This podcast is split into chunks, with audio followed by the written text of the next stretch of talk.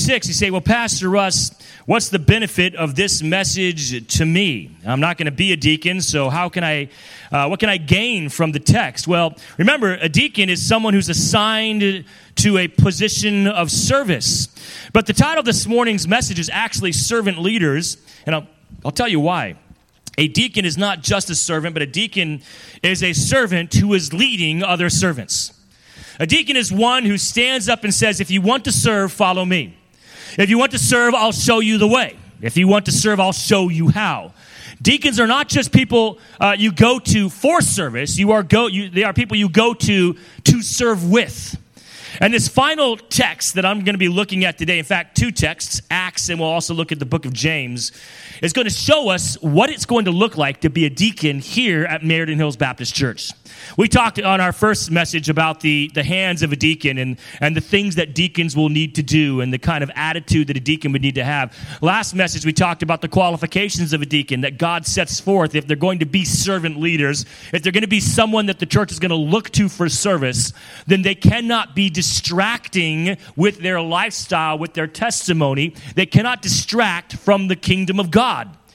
You don't want to have a servant when you see them serving, all you can see is the mess in their life.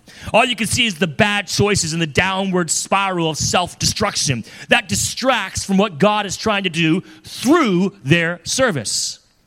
So there are, qual- there are qualifications for a deacon that a deacon is to be blameless, that not perfect, but someone when you see their life, they don't have any glaring issues that keep you from seeing Christ through them. Now, someone had asked, uh, what does that mean? You know, do, if I can't be a deacon, can I still serve? Of course you can. You've been serving in this church for years, and we have not had deacons. Just because we have deacons doesn't mean they're the only ones serving, and it doesn't mean you can no longer serve. It just means now we will have two men who are qualified that will oversee the service projects of Meriden Hills Baptist Church. In the past, it's been mostly me. In the past, it's been Pastor John and Pastor Ethan, the pastors that we've had previous. And it's not that the pastors stop serving because of deacons, but in Acts chapter uh, 6, let's take a look now. Verse number 1, we find a dilemma that the apostles are confronted with. In those days, when the number of the disciples was multiplied, there arose a murmuring of the Grecians against the Hebrews now, the Grecians were, of course, Greeks. They were Christians who were not Jew. Uh, now, they, they might have had some Jewish relatives. They might have been, you might say, Samaritan, part Jew, part Greek, but they were not full Jewish, and therefore they were not called a Hebrew. And the Grecians, the Greeks, the non Hebrews were under the impression that there was favoritism going on in the church. Now, maybe they were under that impression because that was what was happening. The Bible doesn't actually qualify or clarify for us if indeed racism or favoritism was playing a part in their experience. But regardless of whether it was happening or not, they thought it was happening. These Grecians didn't outrightly call the apostles racist. They didn't call the Hebrews racist. But they said, why is it that our widows, Greek widows, aren't cared for like the Hebrew widows? Neglected in the daily ministration. You might say, what exactly is the daily ministration? Well, later in the text, we find that the apostles refer to the daily ministration as serving tables. It seems that the church was taking care of their uh, afflicted and, and their poor by daily serving them food. That at least one meal a day, you could go to a central location and the church of Jerusalem would feed you. But that required a lot of effort. It required a lot of preparation to daily set up tables, prepare the food, serve the food, clean the tables, and then get ready for the next day. That is a full time job to be feeding what was likely hundreds of people, if not well over a thousand. You say, Pastor Russ, where are you getting those numbers? Well, in the book of Acts, we find that from the beginning, the church of Jerusalem was growing by thousands 5,000 here, 3,000 there. On more than one occasion, thousands of people coming to saving faith and joining the church of Jerusalem. This church was definitely a mega church. Now, this mega church did not all meet in one central location like they do today. You talk about a mega church today, and you find that there is usually one massive building and thousands of people in that room, maybe having more than one service. Some churches, three services, but one building. Now, very recently, there have been some churches have been trying out a new phenomenon called church campuses, and they they have a main building and other campuses where people meet, and they basically stream in the service like you're watching online at home, or those of you that have done that. Except you go to a building and watch the service with other people in that building. In Jerusalem, neither of those things was the case. In Jerusalem, they were meeting in houses. Why? Well, for a practical reason, there wasn't buildings large enough or available to the Church of Jerusalem where 10,000 plus people could meet. Rome wasn't going to let them meet in any of their buildings, and people didn't own those kinds of massive spaces back then. And so they would break up into smaller groups and meet in houses, but they would all call themselves one church. It wasn't Peter's church over here and John's church over there and Thomas's church up the road. No, they were all one church, meeting in different locations, but they would come together for the greater good. The greater good of what? The greater good of serving the community. These house churches consider themselves one church in faith and in action, although it was likely they were separate in worship. They did not all get together in a field and worship 10,000 voices strong. There'd be 20 in this house and maybe 100 in that house, possibly 150 in the other house, worshiping individually, which is why the book of Acts can tell us that the church was meeting literally every day. That does not mean every Christian was going to church every day. They had a job. Many of them were farmers. They couldn't walk away from their fields and go to church only, they would starve to death. It was not that every believer was going to a worship service every day. It was that any day of the week you could worship somewhere. Any day of the week you could go to a house and hear the preaching of the Word of God from the apostles and the disciples. I would imagine some Christians did go multiple times a day. I would also imagine there was Christians 2,000 years ago, just as there are Christians today, that chose to go only one day. Did their attendance make them a better Christian when they went two or three times a day than the one who went one time a week? Did a, a, Christian who even went to more than one house in a day make them a better Christian than the one who did not go more than one day or more than once a week? No, let me explain something to you. What you know doesn't make you more successful. Knowledge does not bring success. How many times have you made a stupid decision and someone said, Why'd you do that? And you're like, You know what? I knew what I should have done and I didn't do it, and I don't know why I didn't do it. But it was not due to a lack of knowledge. Your destruction was due to your choices, not due to what you knew. Going to church gives you the opportunity to be encouraged with corporate worship a body of believers lifting up their voices together. And for many in this room, myself included, that is an awesome experience. I love that part about the service, where I get to worship alongside you.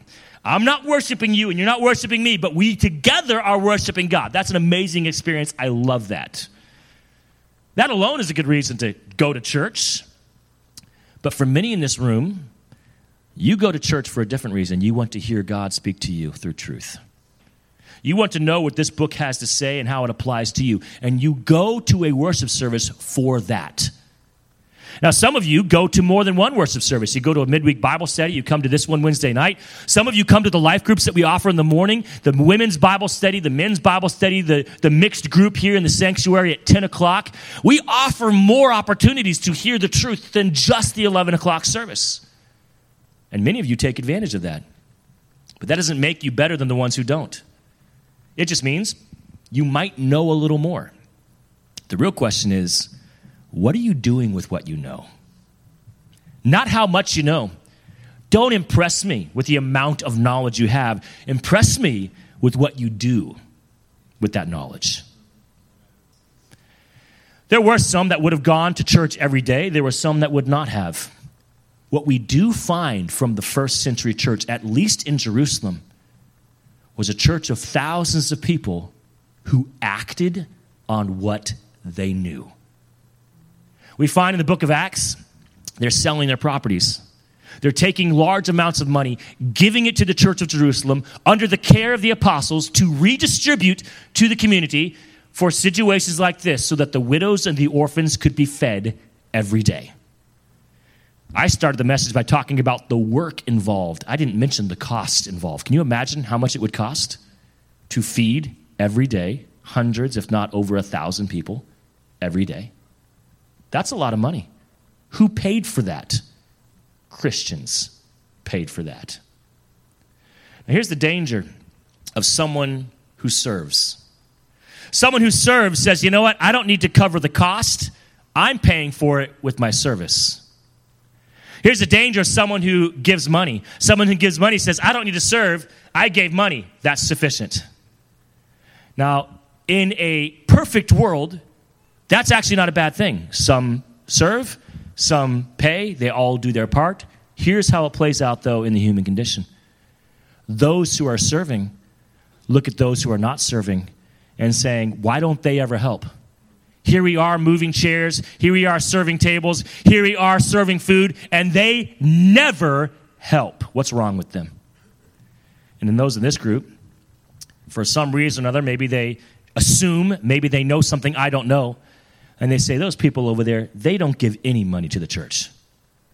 They never donate, they never tithe, they never really sacrifice financially to see the church successful. If it wasn't for me, there wouldn't be food on the table.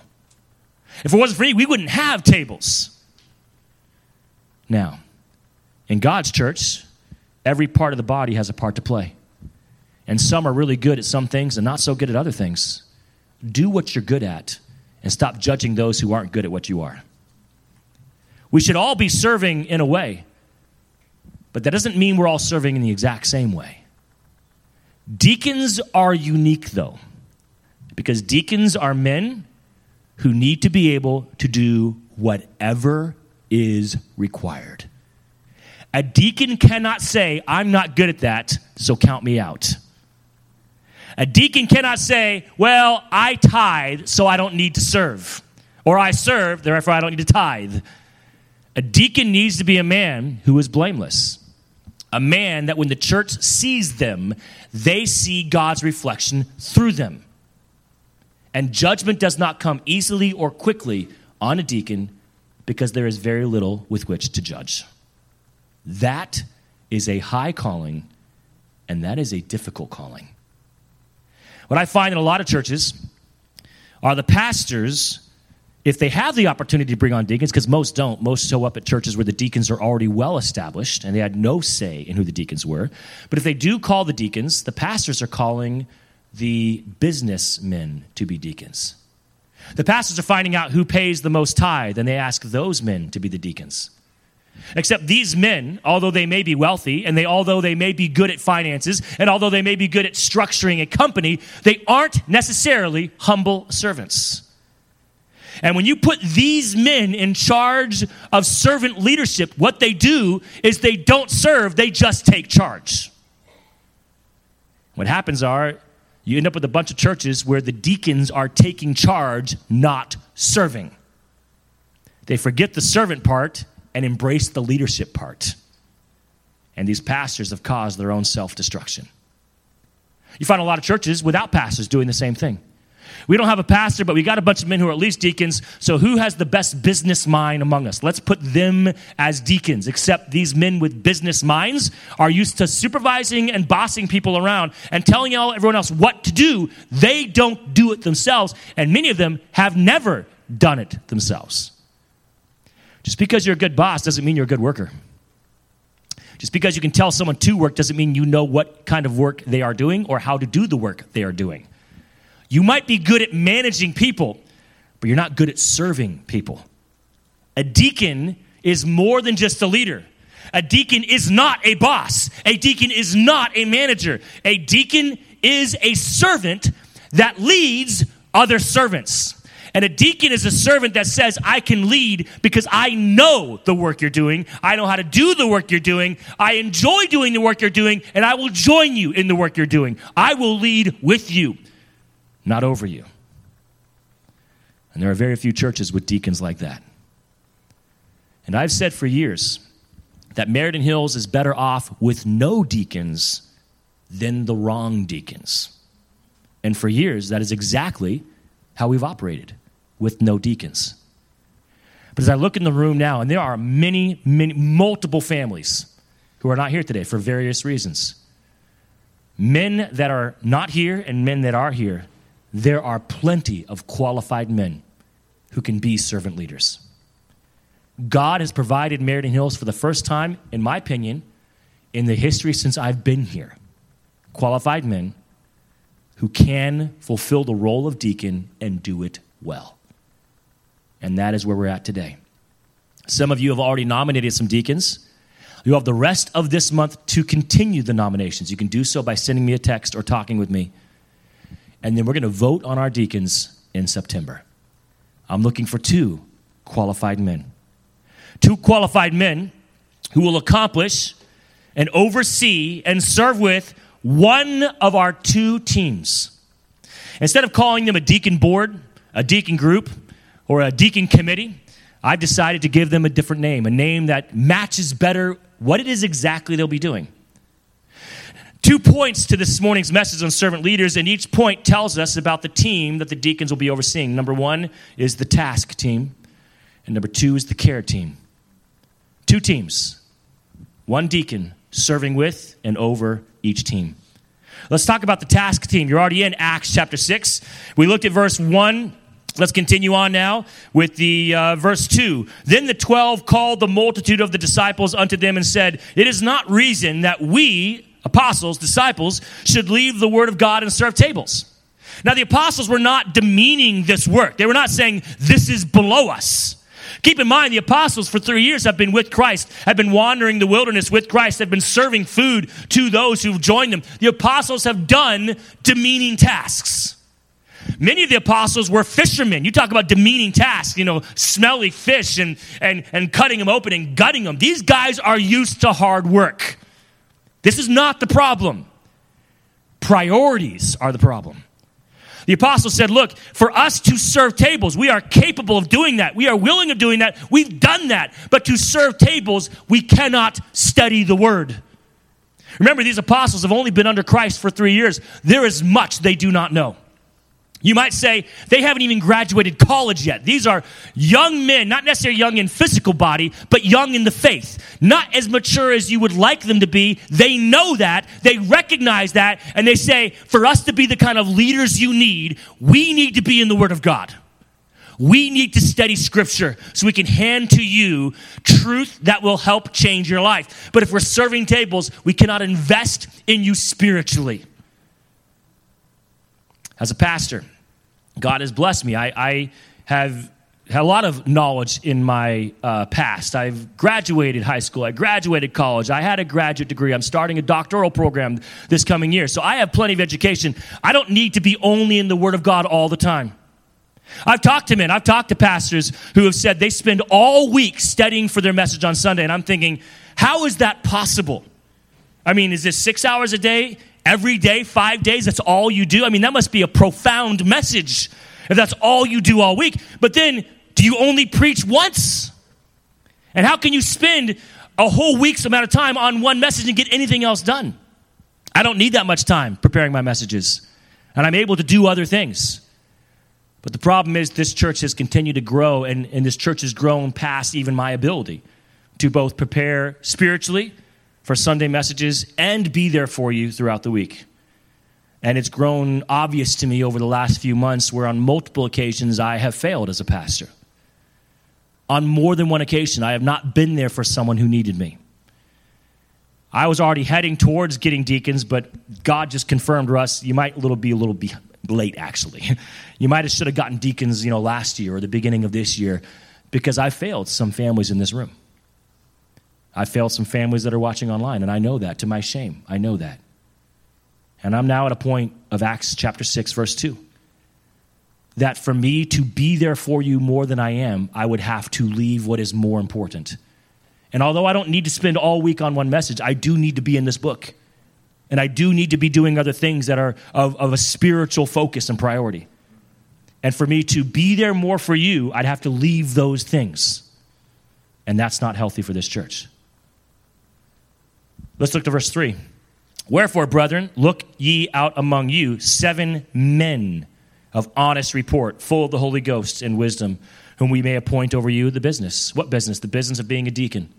The word deacon is not mentioned in this text. This is the very beginning of the church. We find that the, the position of deacon is, is better established later on in church history. Later on in one of the epistles, we find uh, where the Apostle Paul lays out for us the qualifications of a deacon. But this is very early on. The apostles recognized the need for a deacon, didn't really know what to call them yet, didn't really lay out all the qualifications, but knew this they had to be men you could trust and men with high character and men willing to serve, which are in the qualifications of a deacon. Well, the church chooses seven men. Verse 6 They set before the apostles, and when they had prayed, they laid their hands on them, and the word of God increased, and the number of disciples multiplied in Jerusalem greatly. When God's church is served with love, God's church grows. When God's church expects only one man to do all the service, inevitably, the church will shrink to the ability of that one man. I think I've discovered the max of my ability. The max of my ability was about the size of this congregation around five months ago. That was about the max of my ability as one man that I could reach. In the last five months, more people have been coming, overmaxed. And if you expect me to be there for everyone in this congregation, then some of you have to leave because I can't do it. And that's not the answer, is it? God's church should not grow to the point of one man. God's church should grow to the point of God's family. And God's family is not one man. And that is the purpose of deacons. So God's church can continue growing past the ability of one man. Please do not be offended in the future when a deacon visits you and not me. Please do not be offended when a deacon serves your family and it's not me, because this church is growing past the ability of one man. That's how it should look. I will love you always, and I will do my best to connect with this church to the best of my ability. But that does not mean I can be all things to everyone in this room. That isn't possible. But two or three men joining me, we can. And when this church continues to grow, we'll add a third deacon. And as it grows past that, we'll add a fourth deacon. At some point, and I've said this before and I'll say it again, at some point, this church will grow to a point where I believe it's not healthy for it to continue growing as one church. And we'll have a conversation, if God continues to bless, on starting a new church, a sister church, a church that partners with us. We do things together, but has their own leadership team, their own pastor, their own family. And you might say, become relatives, close family members in the faith here in the community. I have no desire ever to be a pastor of a thousand plus church. For many reasons, I'm not going to get into today, but I do not see that in the future of Meriden Hills we will grow to a point someday where God will say, All right, Russ, find a leadership team and have some members start a new church in the area. What a beautiful thing. Point number one the task team. Let's talk about what that looks like for a deacon and what that will look like for the families of this church uh, as they are served by the deacon staff. Letter A tasks left undone distract from the main goal. When you came in this morning, did you like the chairs? Did you like this? Did you like the, the, the flooring? Did you like the paint? Did you like the stain? Did you like everything you saw? You did because it was upgraded. Beautiful, right? Now, you would have been fine. Many of you in this room would have been fine if the sanctuary remained the same as it has been. Why? Because you've learned to love the people rather than that rolling, stained blue carpet that we had. You overlooked the rolling, blue, stained carpet because you loved the people and you loved what God was doing here. You overlooked that. That is to your maturity and to your honor, you were able to see past that. Did you know not everyone can do that? Did you know there are people that it is too much for them to look past those distractions? They think things like, well, if their carpet looks like that, then they must not really care about the building. And if they don't care about the building, do they really care about the things of God? They, they think like that. Well, if they can't keep their carpet from being stained, how can they take care of my kid in children's church? I mean, they, they make all these connections that may or may not be there. Essentially, it just becomes a distraction. See, a distraction doesn't actually have to be accurate, it just needs to distract. We had a lot of people that came in to eliminate some distractions in this room. And now you've got a, a room which is mostly, mostly devoid of distractions. Mostly. And yet, that took a lot of effort. I had to work a lot this week with people and on my own to make that happen. I really couldn't do much else this week to make this happen. You know what I've told my staff? That one of the worst things you can do is require something to go through me because I will usually be the weak point. I have so much going on in my life that if you're waiting for me to do something, you'll probably be waiting longer than you should. Now, this room, this room was a priority for me, so I put everything else aside this week and I made this happen with people I could not have done on my own. But I cannot keep doing that because this week I had to put aside other things that could have been done and should have been done. So this could be done. Tasks left undone cause distraction from the main goal. What is the main goal of Meriden Hills Baptist Church? The glory of God and the souls of men. That is our main goal. That's what you might call our mission. What a shame if a simple task that could be done distracted from God's glory. What a shame if a simple task that, if it was accomplished, would do great things, but because it was not, distracted from the souls of men. Tasks need to be done. The floor needs to be vacuumed. The lawn needs to be mowed. Walls need to be painted. Chairs need to be cleaned or replaced. Tasks need to be done. And a lot of people say, you know what? I'm not a task person. I'm a people person. Like, you give me a task, I have no interest. I'm not willing just to do tasks. You let me connect with people, I'm a relationship guy. Like, I do relationships. Let me do relationships. Here's the problem the tasks don't get done, the people aren't there. The people aren't there, you have no relationships. Someone has to do the tasks. The widows and the orphans don't show up to eat if there's no food. And if they do show up to eat, they won't come back if the food isn't prepared properly, if the tables aren't served, or if they're mistreated while they're there. Tasks need to be done so we can accomplish our main goal. And deacons, deacons are the ones called to those tasks. That's why one of our teams is a task team. The deacon who oversees that, they will do their best to ensure that there are no distractions from the main goal at our festivals. No distractions from the main goal at our picnics. No distractions from the main goal at our worship services. They will oversee the projects and the tasks to ensure that God receives glory and that we continue seeking the souls of men. Letter B. The best tasks are those done for people. Those of you in this room that say, Well, I'm a people person, not a task person, you need to change your mindset about how you're looking at this. Stop looking at the task as just a job and recognize you're doing the job for people. You're doing the job so that there will be people. You're doing the job so that the people will return. Tasks, the best ones, are done for people. I will not ask deacons to do tasks for me. Your job will not be to make my life easier. That is not what it's about.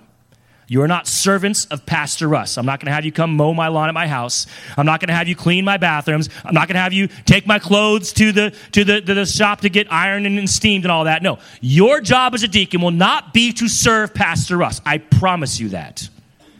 Your tasks will be serve God's kingdom, God's church, of which I am part. Yes, but I will not be prominent in those tasks. If I'm asking the deacon and his team to do a task, it will be for the benefit of this church. And if you're a people person, then you can do a task for the people that you love. Letter C the church does not focus on events, but it does, fo- it does use events to focus on people. As a church, I'm not all about events. For me, events uh, only have value when it's valuable to the people of which we're doing the event for. I'm not looking to do events for numbers. I'm not looking to do events to put on Facebook and take some great pictures and say, look at, look at us, look at what we're doing. We're so amazing. We have these awesome events. I have no interest in that at all. I have no desire to be a legacy in my own mind. I have no desire to be a legend in this community. I, that is of little consequence to me. I am happy to continue being unknown. I am happy if the community only knew about Meriden Hills but did not know the name of the pastor. That's fine with me. I am happy for people to not know Meriden Hills, but only know the Savior, Jesus Christ. That's fine with me.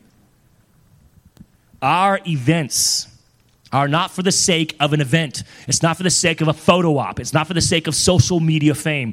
Our events are for the people that we're trying to reach, both the saved and the unsaved. Reaching the saved. Do you think that these widows and these orphans who were coming to these meals were only unsaved? No, most, if not all of them, were saved, but they were still being served. It's not that you serve someone when they're unsaved, and when they get saved, say, all right, now no more service, get in line and start serving. No, it doesn't work that way. Christians can be served too. Christians should be served too. In fact, I would dare say you should serve Christians with more love and more willingness than unsaved. Why? Because Christians are family. The unsaved, you want to bring them into the family. The saved are already your family. Do not ignore them once they become your family. Embrace them once they become your family. Serve them with a deeper love, not a more shallow love.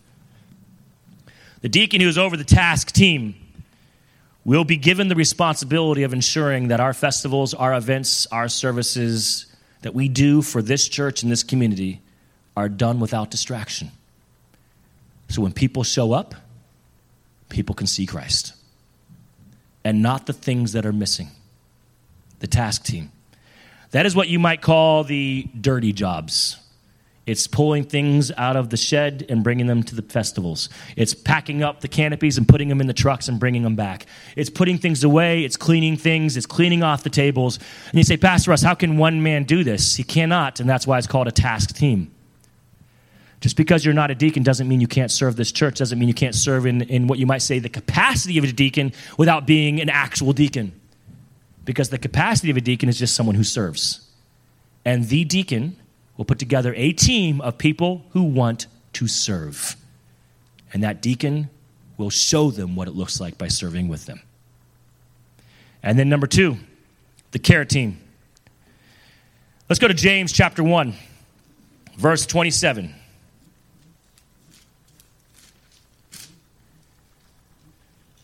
Pure religion and undefiled before God and the Father is this to visit the fatherless and widows in their affliction and to keep himself unspotted from the world. You notice what that verse does not say? Pure religion is to attend as many services as you can. Pure religion is to go to every worship service. If the doors are open, you are there.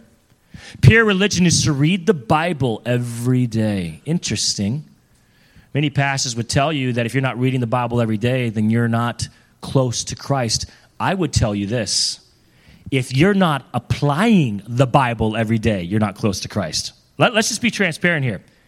There is so much information you know about Scripture, honestly. You could stop reading it for a month and be closer to Christ if you just started doing every day with all the knowledge that you've gathered over the years of reading the Bible, over the years of going to church, you just stop reading your Bible for a month and start doing it every day. And at the end of that month, you will be closer to Christ. Because we're back to what I said earlier more knowledge doesn't make you a better Christian, it's the application of the knowledge. Stop thinking that reading the Bible is the application of the Bible. No, it's not. The application of the Bible is your interpersonal relationship the application of the Bible is your worship with Christ. I'm not saying don't do your devotions. I'm not saying don't read the Bible. I'm saying it's more valuable to follow it than to read it. And some in this room have only been reading it and considering yourself to be okay, and you're not. Pure religion and undefiled is not to read the Bible. It doesn't say that here. It's not to give more money or to give any money. It is to what? Visit the widows and the fatherless, to visit them. Not just to care about them, but to care for them, to be there for them. In this culture at this time, the widow and the fatherless were destitute. They had no government programs to assist them. There was no place they could go to get uh, benefits and state funding to feed their family, to cover the rent of their home. The widowless, um, the widows and the fatherless were generally out in the streets begging, and if they didn't get enough through begging, they starved to death. During times of famine, they were the first to go. Hard to beg from people who have very little themselves. And the widows and the fatherless died first. It's a tragic time of human history to be a widow or an orphan. And God says, You want to reflect me best? Care for them, not about them, for them. You watch a commercial, they're really good at it. A lot of them, especially the animal ones that get you to cry when you see the hurt puppy. And you care about hurt puppies and it makes a tear come down your eye. But caring about the hurt puppy doesn't help that puppy, does it? Caring for the puppy is when you actually go down to the shelter and say, I will adopt this puppy. Or saying, I can't adopt, so I'll give money so someone else can adopt. That's caring for the puppy. And a lot of you care about people. I know that you do. I see it when I preach, when truth is given. I see the look in your eyes. You care about people. It's time that we cared for people. And we need a deacon who can care for people in ways I can no longer care for people because I'm only one man. We need a deacon who can care for people in this church that is growing past my ability, the care team. And that deacon needs a team of people who will care for people with the deacon. Letter A. Many people want our compassion. The afflicted need our compassion those who are afflicted emotionally, spiritually, physically. Today, widows and orphans are cared for in ways that they never could have imagined 2,000 years ago. It does not mean we ignore them, it does not mean we don't care for them. But I think the application for today is not just widows only or orphans only. It would be whoever is in your community today that is what you might call helpless, going through extreme affliction and doesn't have someone there for them. We've got some of those in our church. We've got many of them in the community. A deacon's first priority is to care for the afflicted in the church and then lead the church as we care for the afflicted in the community. But first priority, the church family. If you only care about people before they're saved, and you lose compassion for them after they're saved, this team is not for you. This team is for people who love Christians. They don't love the idea of Christians, they love Christians. They don't care about Christians, they want to care for Christians. The best of my ability, I've been trying to care for Christians in our church, sending them meals or having someone do that my ability to visit them is not nearly what it should be. This deacon and their team, when someone has been sick and house bound for a few days, will not just send a meal, they will bring the meal. They may even heat it up, they may even put it on the table and sit down with them for a little bit and pray over them. Because the best I could do is call Uber Eats and say it's on the way. And that's good for me to do that. But this church is past that point. That's no longer enough. This church needs a team of people who will care for one another. The Bible commands that. The Bible says to admonish one another. Oh, we're really good at that, right? We're really good at admonishing each other. That is a command, and we should be doing that when necessary, with love, by the way, but it is part of the Christian family. You don't let a family member get away with open public sin without addressing it. We're really good at the admonishing, but the Bible also says to exhort one another. And that word exhort has the idea of encouraging towards success, encouraging back on the path of Christ. To comfort one another. That has nothing to do with exhortation. That has nothing to do with admonishing. That has nothing to do with correction. It is purely, I am here, I love you, and I'm not going anywhere. We need people who can keep their mouths shut and their arms open. And if your mouth has to be moving while your arms are open, you probably shouldn't be on the care team join the task team. You can talk all you want as you move those tents. The care team needs people who can hug, in silence, who can care for you, not just about you. And I'm not enough. It cannot be only me.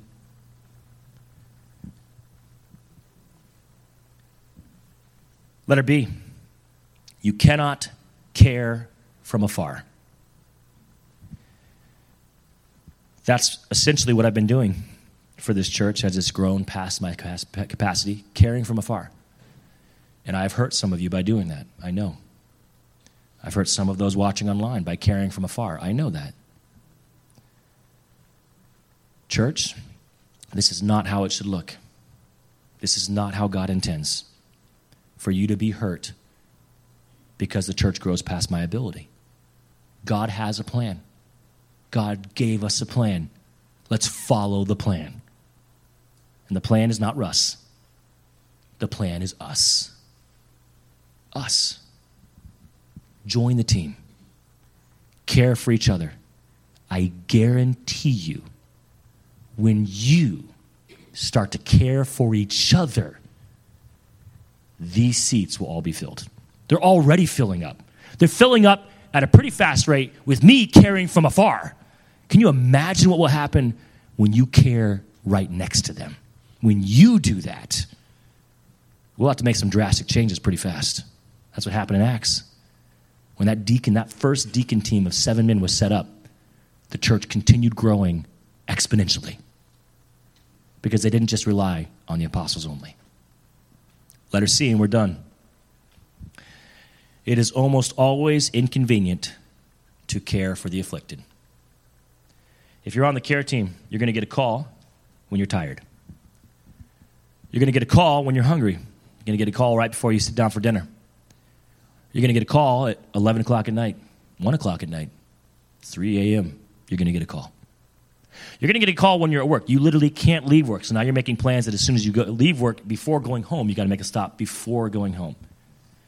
Almost always, caring for the afflicted is an inconvenience. The moment they recognize that they are an inconvenience to you is the moment you lose the opportunity to care for them. Now, I'm just going to say it out loud, right? I'm going to say the quiet part out loud. It is inconvenient. Don't make it inconvenient. Don't show it as an inconvenience.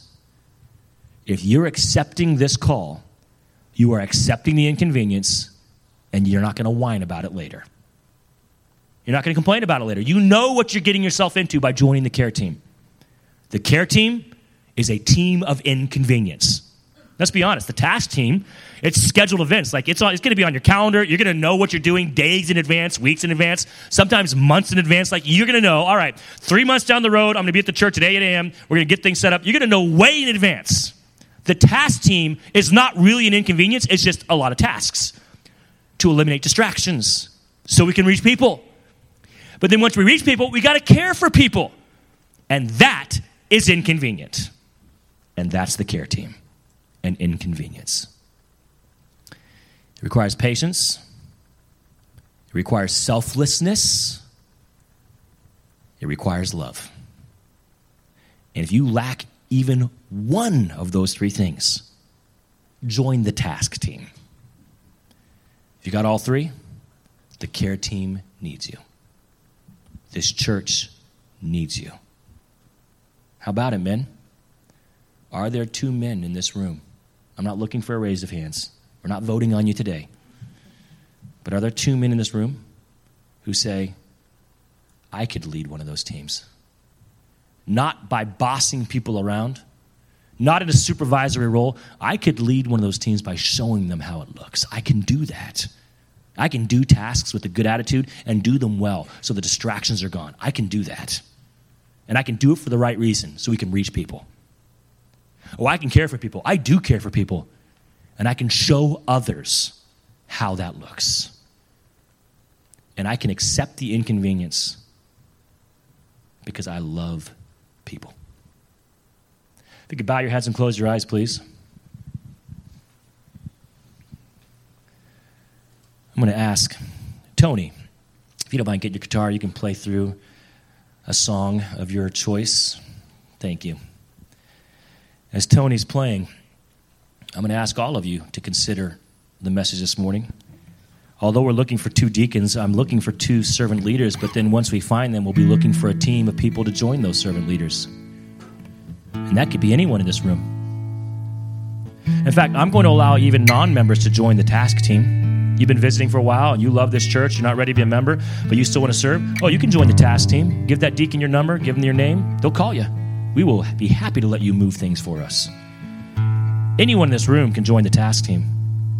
The care team, you have to be a member. The care team will require a little bit more of you. But all in this room have an opportunity to serve in one of the two capacities I gave today. And so, as you're considering men, if you're willing to be a servant leader and show this church what it looks like, I'd like for the church to consider if they're willing to follow a man and to serve on one of these teams. As Tony plays through a song, I'd like you to pray silently and ask God to show you very clearly if this is for you. And then I'll close in prayer.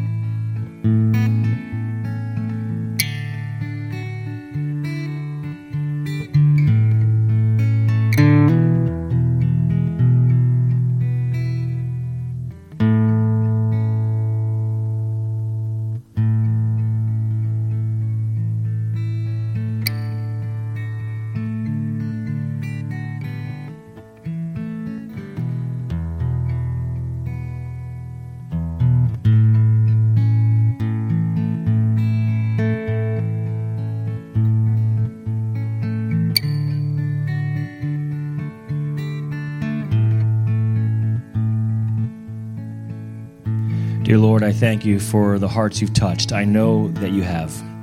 I know there are men and women both in this room considering how they might serve Meriden Hills and the Meriden community through this church. I pray you'd give them the courage to say yes to your leading. Give them the clarity that it is you. And I pray that when that commitment is made, it would not be broken. I ask that you would grow this church not just in numbers. We care little for numbers, but we care for the, the people those numbers represent. And I pray that the people would find growth in their lives as you bring these teams together. In Jesus' name, amen. Well, I uh, ended a little early. I'd like to discuss a couple of things with you folks before we dismiss. First of all, I'd like to let you know my wife and I, along with the pastoral staff, all of us will not be here next Sunday. There are two marriage conferences, two marriage retreats that Meriden Hills is hosting, and my wife will be going on both of them as the lead pastor. My wife will be the ones teaching and hosting both of the marriage retreats or marriage cruises. One is, I know, isn't it a shame? I got to suffer for Jesus on not one cruise, but two cruises. You guys really are cruel to me to make me do this, but I'm going to do it because I love you. So my wife and I are going on. I thought it was funnier than you guys thought, maybe because I'm going. I don't know. My wife and I are going on the first one this weekend. We're leaving Saturday. Pastor John